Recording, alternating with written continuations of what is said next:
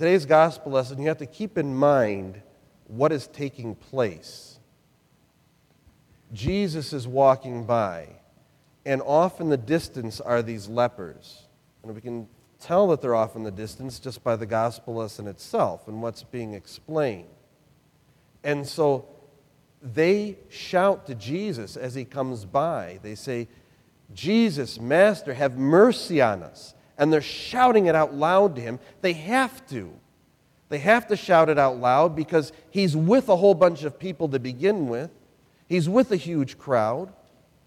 And they're at a distance. And so they have to say, Jesus, Master, have mercy on us. They have to be like that. And Jesus stops. And if Jesus stops, then everybody else stops. And they're going to be quiet for a moment because the rhythm has changed, their walk has changed. So he stops, he hears it, and he looks at him and he says, Go to the priests. And they listen and they do that. And one comes back only of the ten to offer thanksgiving and glory to God. It's interesting if we think about what's happening here. Why go to the priests? In, that time, in those days, if people had certain diseases, they were to go to the priest to sort of be examined to see if it truly was leprosy. And then they would have to offer whatever sacrifices were, that were necessary, and then they would have to return after a number of days to see if it had cleared up and so on. But Jesus tells them to go to the priest because that was the prescribed rule, that was the law. And before they can even get there, what happens? They're healed. Almost immediately, they're healed.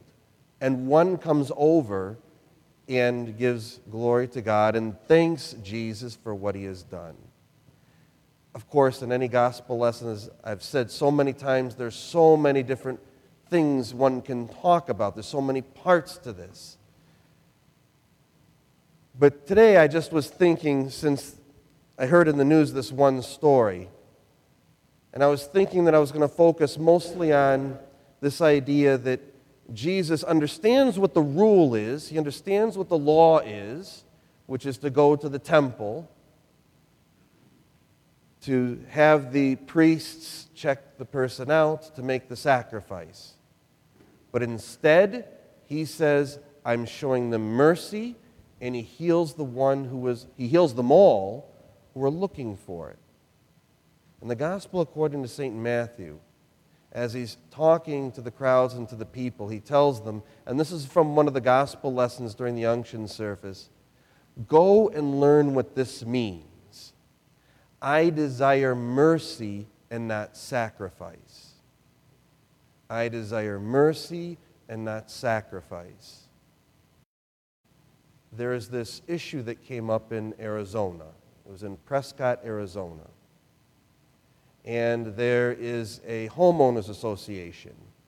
And in that homeowners association, it's supposed to be 55 and up.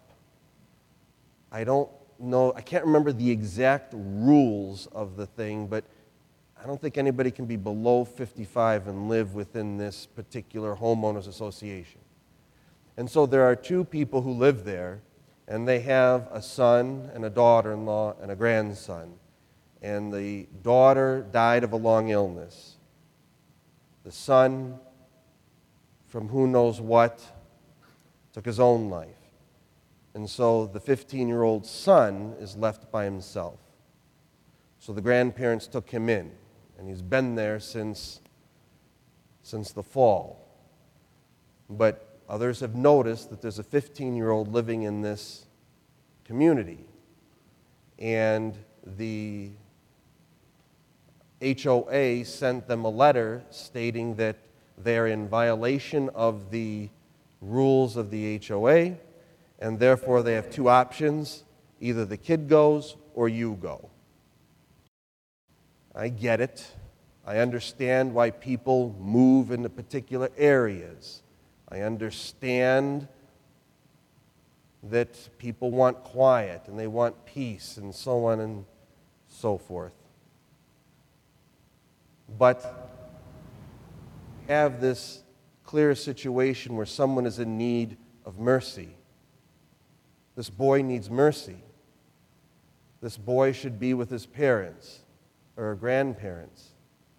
And really, I think in the eyes of the Lord and of most reasonable thinking people, that that rule should be bent. And the rules can be bent. There are always allotments for changing the rules for specific needs and for specific necessities. But the frustrating thing about this, as I was listening to this story on the radio, as people were calling up, is how many of them had no desire to have the kids see any mercy. These are the rules of the HOA, and they must be followed. They're the rules.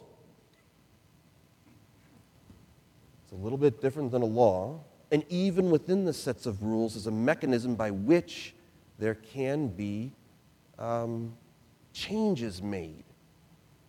And for the sake of this boy who's just lost both of his parents, so he could live with the grandparents in a place that's safe, he had been living there for six months caused no problem whatsoever. That's according to everything that's been coming out of these of, of the neighborhood. Not been a problem. So mercy should be extended. And that's something that all of us need to take into account. The Lord Himself wants us and desires us to practice mercy above sacrifice to have the understanding of what's important first and foremost in our hearts, and make sure that that way is the way that gets projected into the world. So, if we were to take this particular example, it would be for a group of people to allow that boy to stay there so that he can grow up for the last three years of his high school time in a home that is good for him without the grandparents having to be forced out. The Lord wants us to understand what His rules are. He wants us to understand the way He's teaching us, to understand these precepts. But most importantly, He wants us to practice them with love and mercy always. Amen.